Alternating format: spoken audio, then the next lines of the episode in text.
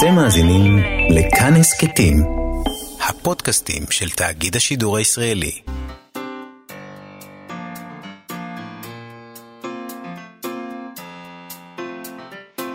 מה שכרוך עם יובל אביבי ומה יעשה לה. שלום, אנחנו מה שכרוך, מגזין הספרות היומי שלכם אה, ב-104.9 ו-105.3 FM, או באתר, או באפליקציה של כאן, שאפשר למצוא בחנויות האפליקציות השונות. איתנו באולפן איתי סופרן על ההפקה, וכן עוז על הביצוע הטכני. שלום לכם ותודה, שלום גם לך, יעשה לה? שלום יובל. אה, אוקיי, אה, אנחנו נרגשים היום, בוא יש, נודה. יש עוד מעט אני אסביר למה. כן. אוקיי, אה, נתחיל בהתחלה. אה, אנחנו נדבר היום אה, קודם כל עם אברהם בלבן. אה, יש את העניין הזה של דמות המשוטט. נכון. אה, האיש הזה שהולך ברחובות ומנפק תובנות מפתיעות, אה, וכל העניין הזה, אה, זה היה פעם, אבל זה קצת כן, נעלם. נכון. אה, פעם זו הייתה פיגורה חשובה, אפילו נפוצה, היום פחות. אה, אנחנו לא משוטטים אולי, אנחנו יושבים בבית, לנו. מסתכלים במחשב, אה, יש כן. לנו מחשב, ואם אתה כבר הולך, אם אתה כבר הולך, אז הפרצוף שלך בסמארטפון. בדיוק. אה, חסרים בעיניי מתבוננים וחסרה התבוננות, ואחד היחידים שעוד מתבוננים סביב, הוא באמת פרופסור אברהם בלבן, חוקר ספרות ובעל הטור רשימות תל אביביות במוסף תרבות וספרות של הארץ, שעכשיו הוגדו לספר שיוצא בהוצאת עם עובד. אנחנו נדבר איתו על הרשימות האלה, שיש בהן uh, תמיד רפרנס ספרותי. אה, וגם, אני חושבת שזה דבר נורא נורא מעניין, כלומר, אברהם בלבן הוא לא תל אביב, הוא לא תל אביבי אמיתי, נכון. אמנם גר בשנים האחרונות בתל אביב, אבל הוא אה, מקיבוץ חולדה, אז mm-hmm. הוא קיבוצניק בעצם. אחר כך הוא חי המון המון שנים בארצות הברית, אז אתה יודע. ככה נפתח גם הספר, זאת הסיום, נכון. הוא מסביר את זה. הוא בא לתל אביב והיה פה זר, אז, אז ההתבוננות היא דווקא של האיש הזה שמנסה להבין, למצוא את החיבור. ו, וגם הוא רואה דברים שאנחנו לא רואים, נגיד, הוא רואה עצים, הוא רואה פרחים, הוא רואה טבע. אבל מה שאני לא יודעת, הרבה פעמים טבע. אנשים שמגיעים לתל אביב מבחוץ, אה, ההתייחסות שלהם היא... אה, היא קצת צינית, זאת אומרת, הם מסתכלים על זה, ותל אביב לפעמים יש להם התנהגויות מגוחכות. בכלל עירונים. לא, אני חושבת, אבל... אבל, הוא לא, אבל הוא לא, אין בו ציניות, לא, לא, לא אני חושבת שגם מה שאני אוהבת במה שהוא עושה, זה שקודם כל הוא לא מתעסק בכל החיי לילה וכל השטות הזאת. לא, בריצות בוקר יותר. זה לא העניין, הוא לא, זה לא הסיפור כן. שלו. הוא, הוא מסתכל על זה אחרת, על העיר. אז זה מאוד מעניין, ואנחנו נדבר איתו על הדבר הזה. וזה באמת יפה שתמיד הוא מוצא איזה רפרנס אה, ספרותי ככה יפה לשתול שם. נכון. אז אפרופו רפרנס ספרותי, כן.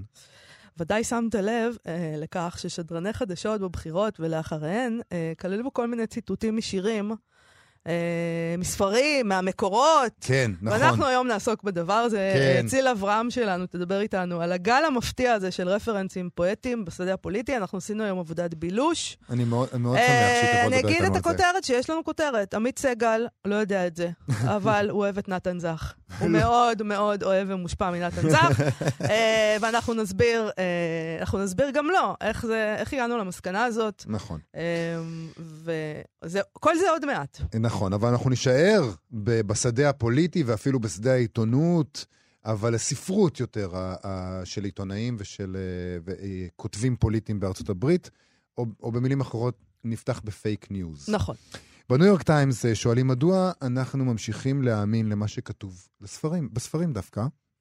בעת הזאת של fake news ושקרים, הפסקנו להאמין לעיתונים, נכון? הפסקנו להאמין לטלוויזיה.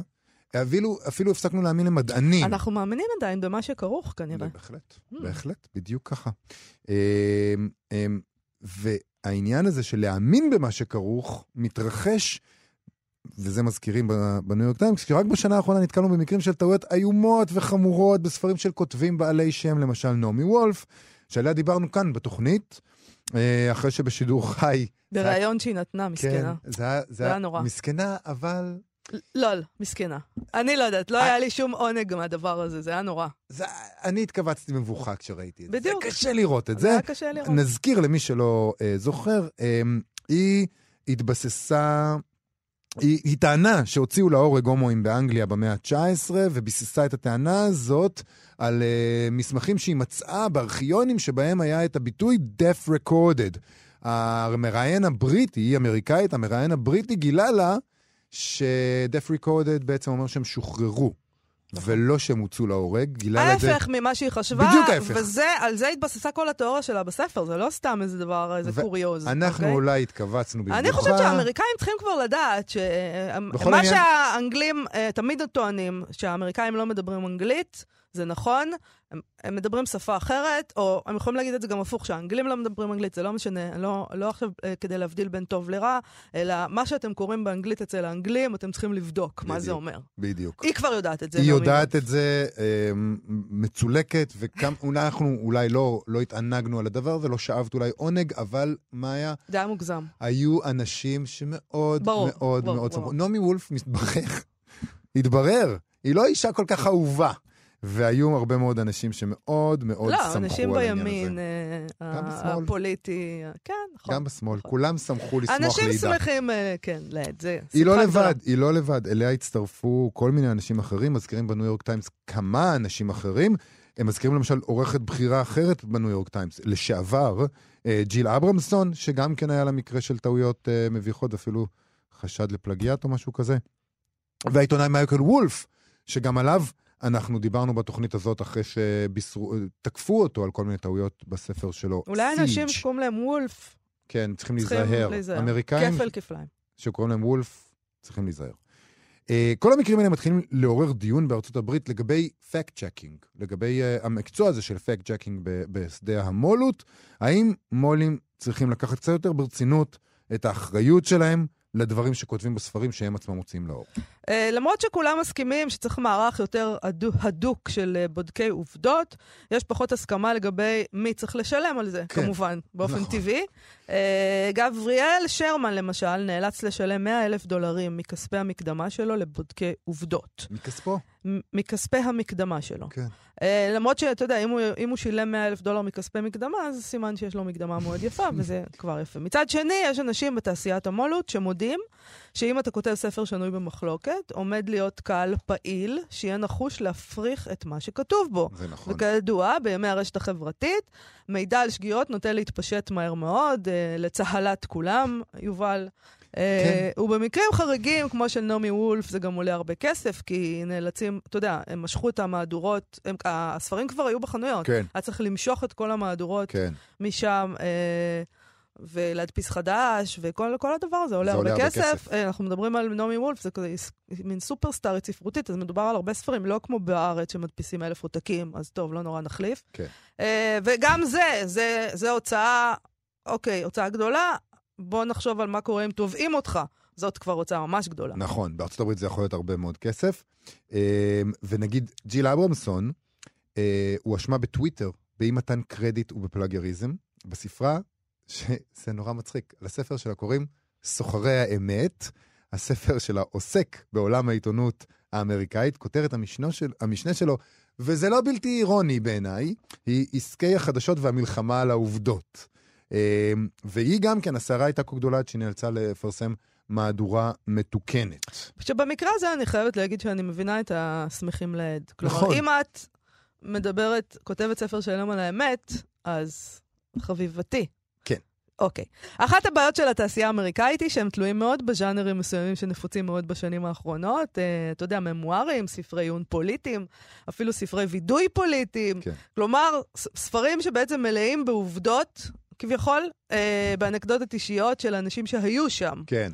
אה, ולך תוכיח מה, אתה יודע, היית שם, אז שמעת את זה במו אוזניך. איך, איך בודק עובדות בכלל יכול לבדוק את הדברים האלה?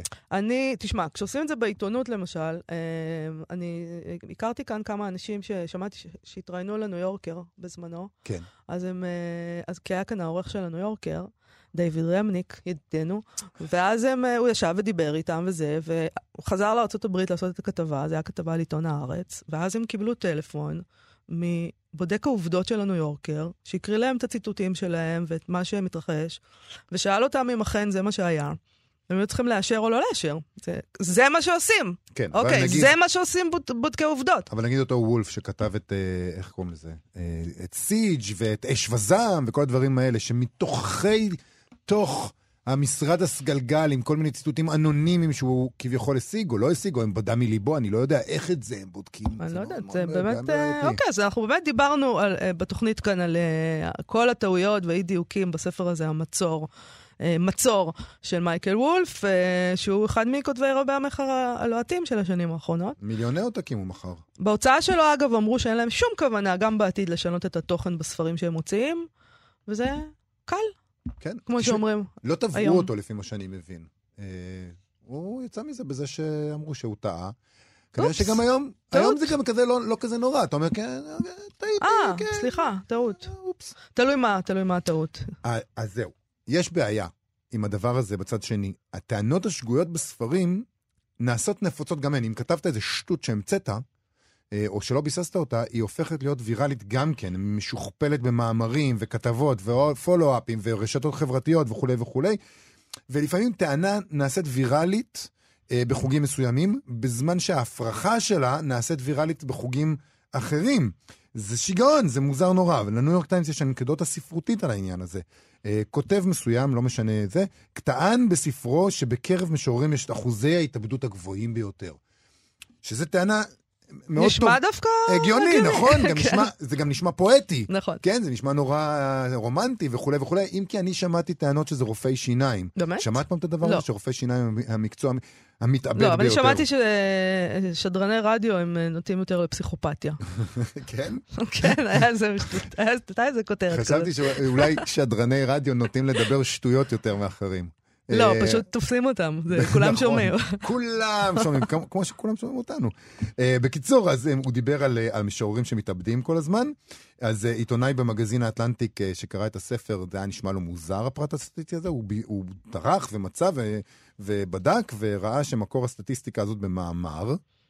המאמר הזה ציטט ספר מ-1993, שבעצמו ביסס את הטענה הזאת על מקרי התאבדות בקרב 36 משוררים בשנים 1705 עד 1805. במאה שנה. 36 במאה משוררים שנה שהיו במאה שנה. לפני 200 שנה. בסדר. זאת אומרת, כל. מה שצריך בשביל לטעון את זה, זה, זה 36 משוררים לפני 200 שנה. Mm-hmm. יכול להיות שזה היה נכון לפני 200 שנה וכבר לא נכון. היום משוררים זוכים לכבוד ויקר, וחייהם דבש, והם לא מתאבדים. אבל uh, בסופו של דבר, אני חושב, מאיה, שאנחנו פשוט רוצים להאמין לסיפור טוב, ואל תבלבלו אותנו עם העובדות. טוב, הפתרון כמובן לכל הדבר הזה אה, הוא לא לקרוא לספר שלך ספר עיון, אה, אלא או פרוזה. אתה יכול, אז אנחנו תמיד מציעים לאנשים לכתוב פרוזה, נכון? כי אז נכון. אתה יכול לכתוב, הצענו את זה בזמנו, קראנו לאהוד אולמרט, שהוא היה נכון. בכלא, לכתוב פרוזה. נכון. ואנשים עדיין היו מאמינים. כולם היו אומרים, אוקיי, זה אמיתי. נכון. אה, או ממואר, ואני חושבת. שגם בממואר זה הכל הולך. הכל אה, הולך. אתה ככה ראית את הדברים, ככה אתה זוכר, אה, מראש הכל מוטל בספק. הכל בסדר, כן, ו- נכון. ובא לציון גואל. בהחלט.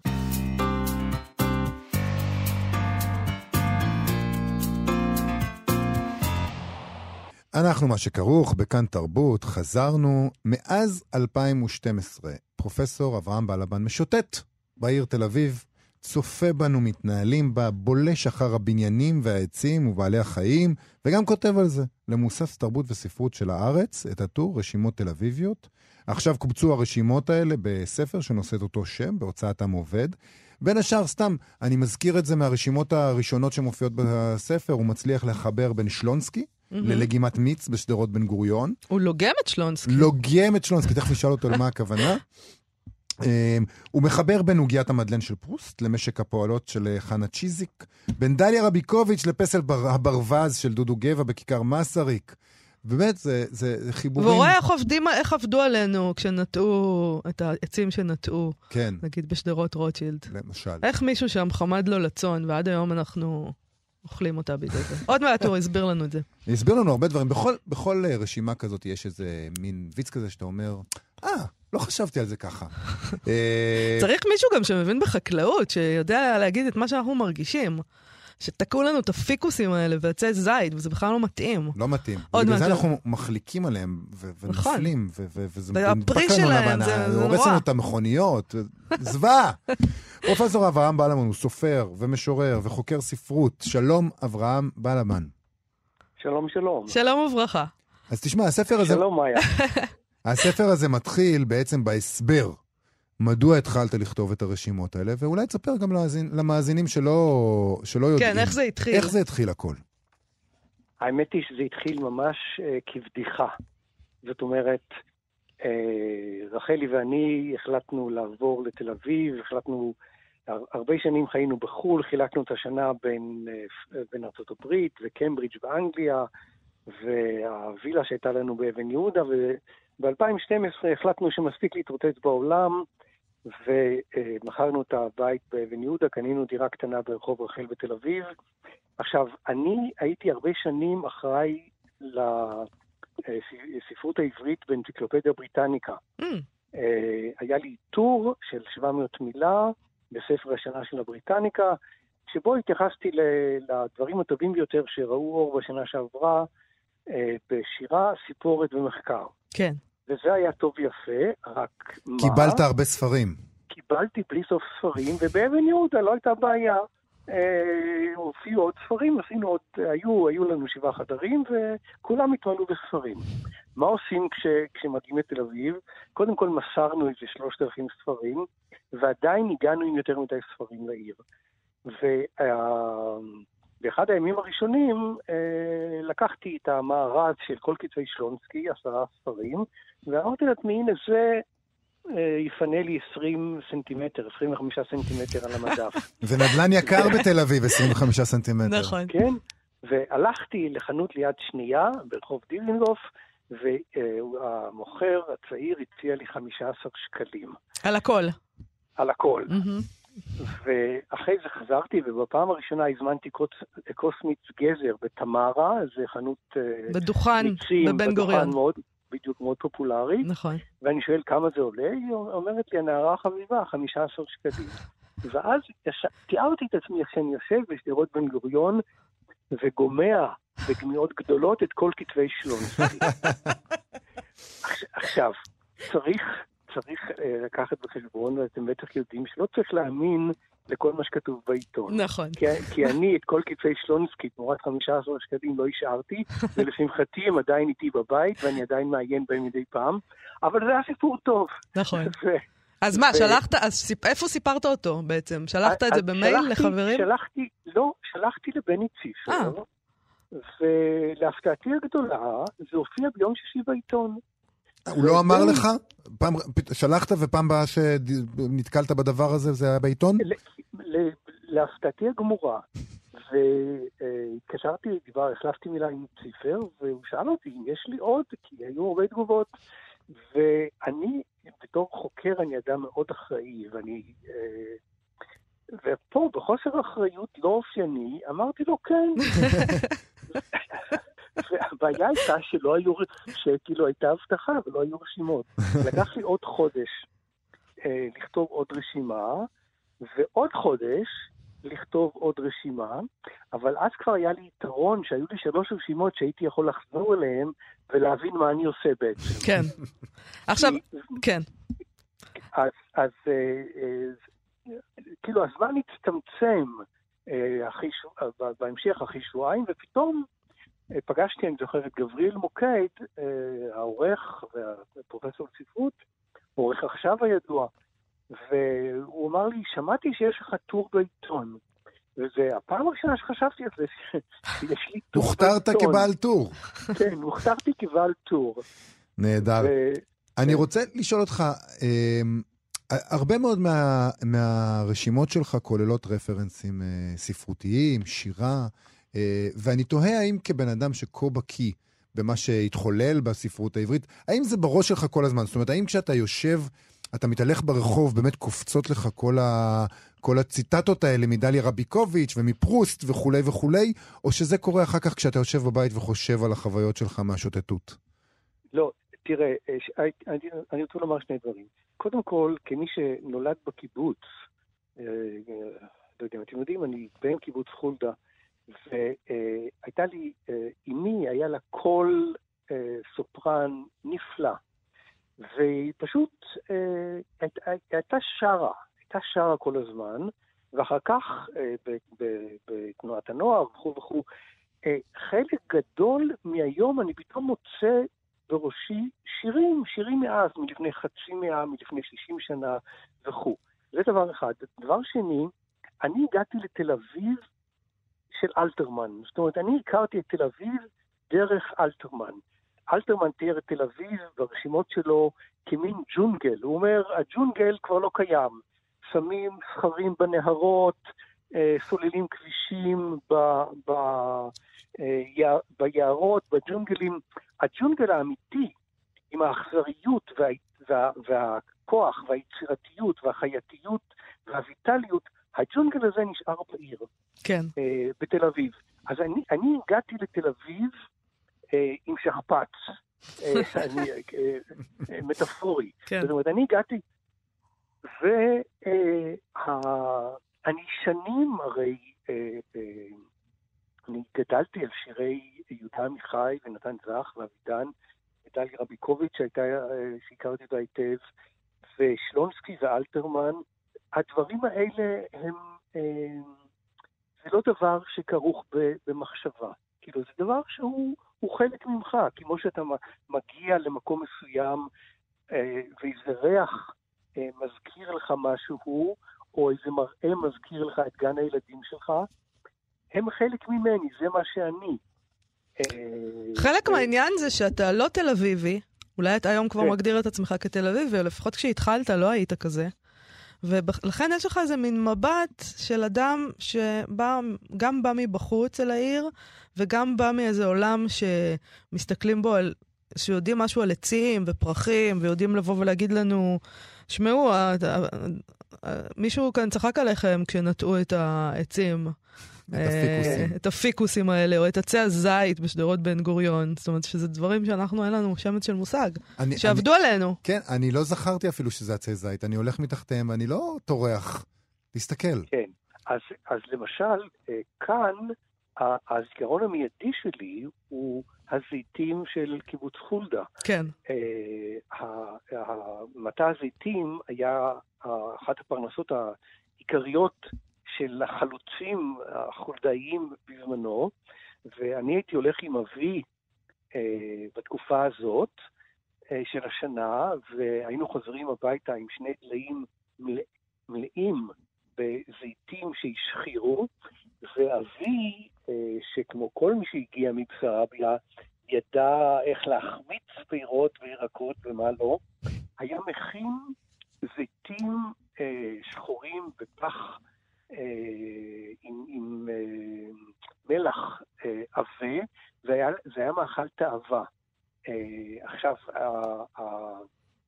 באמת אחת הרשימות, הרשימות שכתבתי הייתה על הסתובבות שלי בשדרות בן גוריון, והכעס שעורר בי, שעוררה בי המחשבה, מה חשב לו איזה פקיד עירוני שתקע את הזיתים האלה כן. בעיר, אבל אבל פתאום, כאילו, כמו שאני מתאר את זה ברשימה, פתאום היה לי איזה, איזה, החלפתי דיסק.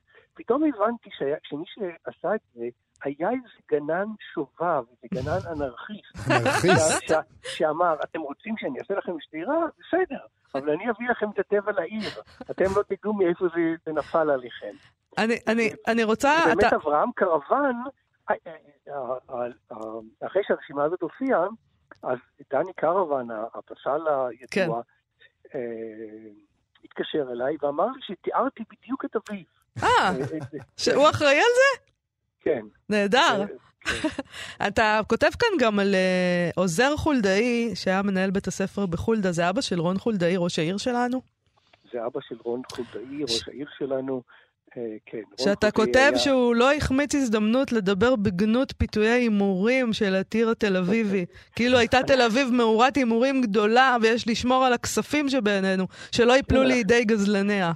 כן, אנחנו הרי כשהיינו, כשהיינו נוסעים לרופא שיניים בעיר, היינו מקבלים אה, לירה, שזה הספיק לכרטיס... אה, הלוך וחזור, ול-30 גרוש, מה שנקרא לבזבוזים, לבזבוזים. כן. הספיק בטח לארטיק ואולי גם למאסטיק, אבל אה, אה, הזהירו אותנו, כן, אויבר הזהיר אותנו מפני הטיר, מפני ה... אזור ההימורים של העיר, כאילו שאנחנו הולכים להשקיע את כספינו הגדולים ולעשות עסקים גדולים שם. כן, אה, אה, אה, עוזר חולדאי אה, בהחלט אה, אה, עשה לנו אינדוקטרינציה אנטי-עירונית וחריפה. הוא ממש נכשל. כן, לא, לא עבד לו. לא עבד לו. כן, אחת האירוניות היא שבנו הוא, ראש העיר היום. נכון. זה, אז, אז מדהים. הספר הזה מלא בדברים כאלה. נכון. כמובן, מי שעוקב אחר הרשימות אה, בתרבות. וספרות יודע כבר. אה, ש, שזה דברים נור, שנורא כיף לקרוא אותם, ונורא מעניין, ותמיד מגלים דברים חדשים. אברהם בלבן, הוא תודה רצוף, אה, בוא נגיד שהוא רצוף בציורים של טליה ישראלי, בסדר אה, גמור. שהם אה, מאוד יפים. אה, הוא- הספר, כן. הספר, הספר. כן. כן. אה, והוא באמת, אה, זה אחרת מלקרוא בעיתון, נכון. כשאתה מאגד את הכל ביחד. יש, שם. יש פה איזה מין מסה כזאת כן. שנותנת מבט אחר על העיר. פרופסור אברהם בלבן, תודה רבה לך על השיחה הזאת. אה, רשימות תל אביביות בעם עובד. תודה. תודה רבה לכם. להתראות. להתראות.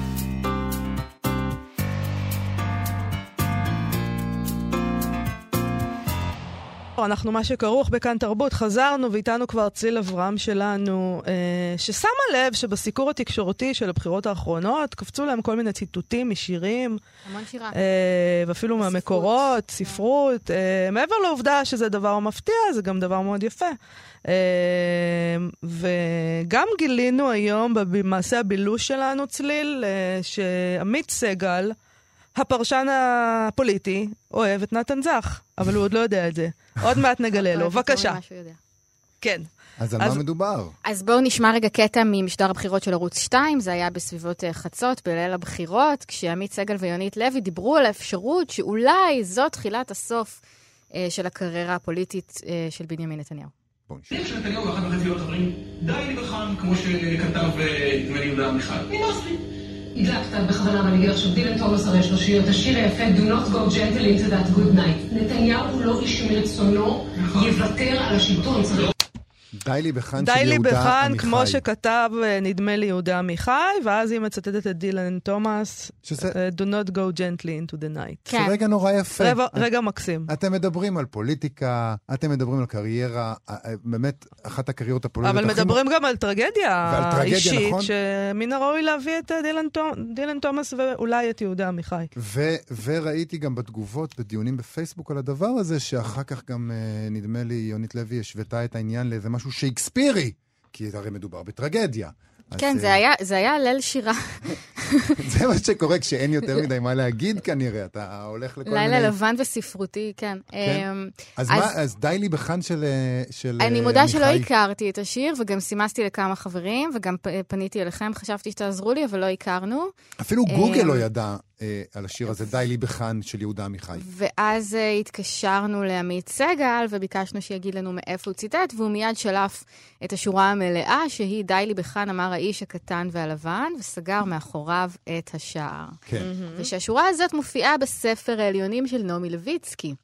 אז התקשרנו לנעמי לויצקי, אה, ואז גילינו שמדובר בשיר אה, "מה שנגמר" של נתן זך, שהוא באמת יכול להיות מטאפורה מאוד יפה לסיום של קריירה פוליטית, אבל של מישהו אחר. והוא הוא גם משפט סיום של הפרק על אהרון ברק בספר. כן, של, היא. אה, שואלת. את זה כדי לתאר את. את, הסיום, את הפרישה של אהרון ברק. רב לי בכאן. אמר האיש הקטן והלבן וסגר מאחוריו בזהירות את השער. אז זה לא די לי בחאן של יהודה עמיחי, אלא רב לי בחאן של... של עמית- נתן זך. של, אה, של, של נתן עמית. סגל. של עמית סגל. אה, של נתן זך. אנחנו, גם יש לנו אה, את הקטע, נכון? שנתן זך עצמו... אה, רגע, אבל אתה- עכשיו נשמיע אותו? או- אה, בוא נשמע את זה, לא? בבקשה. את נתן זך נתן זך. מקריא את... אה, קודם כל, הערה כללית. כך לא, לא, לא, שומעים, לא, אנחנו- לא. אנחנו התבלבלנו, נשמע את נתן זך. מה שנגמר. רב לי בכאן, אמר האיש הקטן והלבן, וסגר מאחוריו בזהירות את השער. בקצה הסמטה עוד אפשר היה להבחין בנער הולך ומתרחק עד שנעלם. גם הוא הולך, חשב בליבו. הזקן הטוב, לפני שנרדם. סוף כל סוף אין מה לעשות לכאב. הרהר לב האדם. ורק אצבע אחת קטנה החליטה לצאת לנדוד. יש לראות עוד ועוד, אמרה בליבה. אבל המקק רקק ואמר בקול מר, מה שנגמר, נגמר. אני אגיד רק שזה מתוך אה, אהבה צומחת בלילות, שזה דיסק שהוקלט אה, על ידי נתן זך ושלומי פריג', זך קורא משיריו, אה, רקע מוזיקה של פריג' מ-2011. מה שנורא איזה יפה שם... הקראה של זך. כן, מדהים. זה מרגש לשמוע את זה ממש. מה שנורא יפה שם בערב, ש... בערב שירה פוליטית הקטן הזה שנערך, זה ששניהם בעצם אה, מקריאים שירים, והם אומרים, השירים האלה, לא ככה נתניהו ילך, לא כמו שזך תיאר בפיוס והשלמה, ואז גם יונית לוי עונה לעמית סגל, והיא אומרת, יש גם את השיר של די, דילן תומאס, אה, Do not go gentle into the good night, לא ככה. הוא לא ילך ברוך אל, אל זה הליל הטוב. כן. או, אז הבאתי את ה... יש המון תרגומים. הבאתי את התרגום של דרור גרין, כי הוא אה, בעיניי הכי, הכי בהיר פשוט, כדי להבין את הכוונה של השיר ולראות איזה, איזה דימוי יפה זה. אל תיכנע לזה, הל... זה, נגיד רק שדילן תומאס הוא משורר בריטי, והוא כתב את השיר הזה שהוא ממש קלאסיקה, ככל הנראה, אה, כשאבא שלו גסס. כן. אל תיכנע לזה הלילה טוב. אם רדת יום, זקנה צריכה לבעור. זעק, זעק אל מול שקיעת האור. גם אם ידעו הנבונים אם בו יומם צדקת השחור, כי לא הצליחו במילים כל הערה גדולה לשמור, לא נכנעו לזה הלילה טוב. בנשימה האחרונה בוכים אנשי הטוב, עד מה באור נכון יכלו מעשיהם לזהור. הם זועקים אל מול שקיעת האור. פראי אדם שאת השמש יבקשו לנצור, ובאיחור הניחו לה בצער לעבור, לא נכנעים לזה הלילה טוב. והקודרים לקראת מותם מסונברים לרוב, עיניים סתומות יכולות לנצוץ כמטאור, וזועקים גם הם אל מול שקיעת האור. ואתה, אבי, שם במרומי השחור, כלל, ברך אותי עכשיו בזעף דמעותיך, ליבי ינצור. אל תיכנע לזה הלילה טוב. זעק, זעק אל מול שקיעת האור. בעצם הוא אומר, אפילו שהמוות ידוע מראש ואין מה להילחם נגדו, עדיין אתה צריך להילחם עד השנייה לנתניהו. האחרונה. וזה מאוד מתאים לנתניהו. מתאים, מתאים. אם, אם הוא ילך, זה יהיה ככה. אבל הם אמרו את זה כי לא ככה זה יהיה. הם אמרו, הוא אומר, אל תלך ברוך אל הלילה, או אל תיכנע ללילה, זאת אומרת, הוא לא ייכנע, ומה שהוא יעשה זה מה שדילן תומאס מבקש מאבא שלו לעשות. הוא יילחם עד טיפת הדם האחרונה, גם אם הסוף יהיה ידוע מראש. אני חושב שזה נורא יפה שהם אה, הולכים לכיוונים האלה ומצטטים שירה, וכל הכבוד להם שהם, אה, שהם ככה פונים אל גדולי השירה, אה, דילן כן, והסימפוזיון ועמית נמשך. סגל אה, לא בפעם הראשונה. כן, נכון. הוא ממשיך. זה נמשך אה, אה, שני ערבים אה, מאוחר יותר. אה, בואו נשמע שוב עוד קטע ממהדורת החדשות של ערוץ 2, ערוץ 12. קודם כל, הערה כללית. כך נראה עולם שבו בנימין נתניהו הוא לא היחיד שמושך בחוטים. כחול לבן יוצאים מנקודת הנחה, ולדעתי היא לא מופרכת, שמה שהם ירצו זה מה שיהיה. וכמו שאמרה דפנה, הם החליטו להיות שניים. אגב, דבר שלא כל כך מובן, אם כך, למה כל הסיבוב עם הרשימה המשותפת, לא בדיוק הצעד הפופולרי ביותר בקרב בוחרי המרכז והימין הישראלי. עכשיו, צריך להגיד שיש גם באמת את השיקול המשפטי, כמו שציינת. אם הם מקבלים שניים, יכול להיות שלסיבוב השלישי זה שבסבירות מאוד גבוהה נגיע אליו כי כולם ייכשלו, כבר יגיע נתניהו אחרי השימוע ועם החלטה של היועץ המשפטי לממשלה. זה לוח זמנים מאוד דחוק. למשל, זאב רובינשטיין נאשם רק בתיק אחד, בארבעת אלפים ובחלק זניח, יחסית...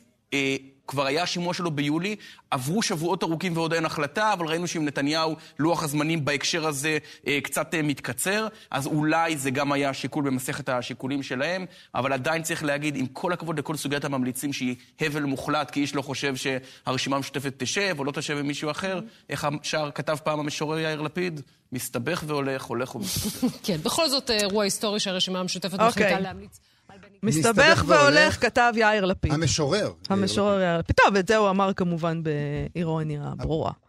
כן. רגע, אני רוצה להגיד לזכותו של עמית סגל שיאיר לפיד אכן כתב מסתבך נכון, והולך. הוא. אומנם ציטט את נתן. זך, אבל אבל נכתב. נכון. אה, כן. אז זה, זה מתוך השיר אה, גרה בשנקין שכתב יאיר לפיד.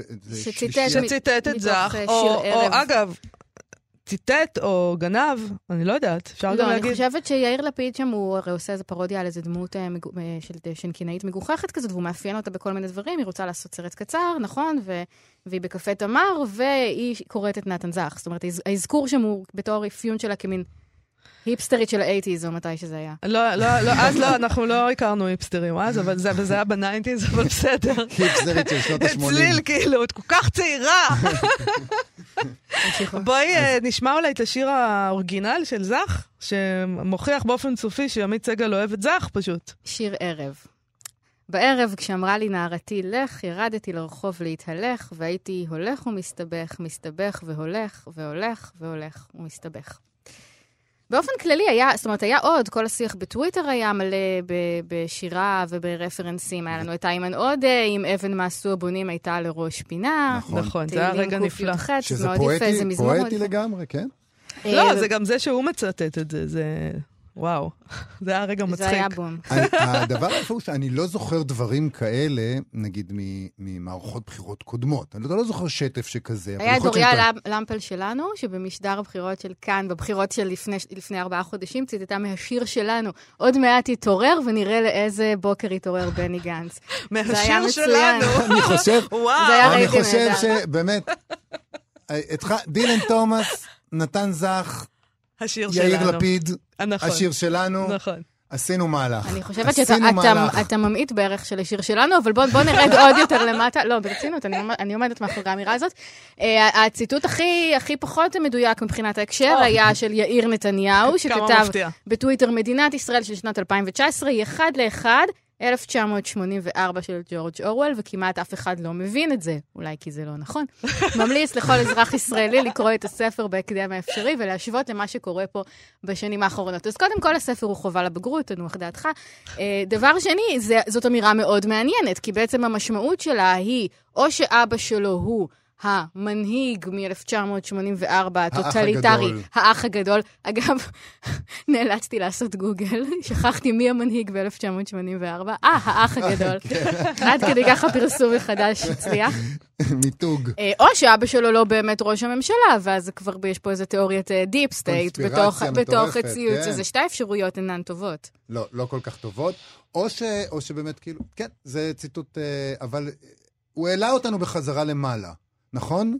מהשיר שלנו, אל 1984. לא, אצלי לא חושבת ככה. אצלי אני חושבת לא בהסכמה שלנו זה. דבר... אה, אה, זה שווה ערך שווה ערך. ל-1984? מבחינת איכות הציטוט, זה היה רגע מאוד יפה, רגע טלוויזיוני מצוין. וחוץ מזה, השיר, שלנו היא אה, סדרה מאוד מודעת לעצמה ומדויקת ברוח התקופה שלה. אני אשמח שנדבר על זה פעם. נדבר על זה בהזדמנות.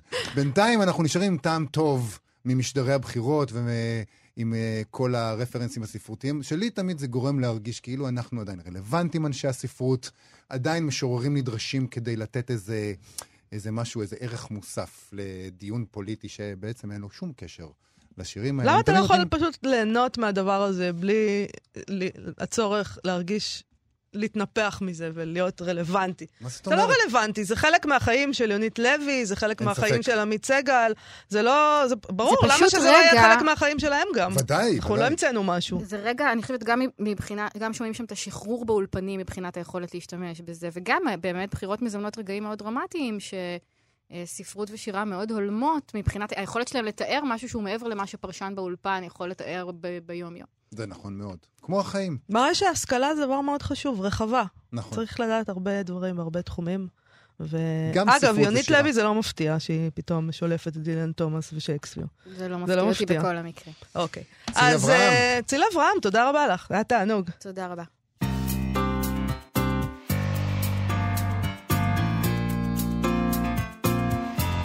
לא היה- האמנתי בחיים, יובל, שאני אשים את השיר הזה. אבל זה שירו של המשורר יאיר לפיד. נכון. ועל כן לא הייתה ברירה. נכון.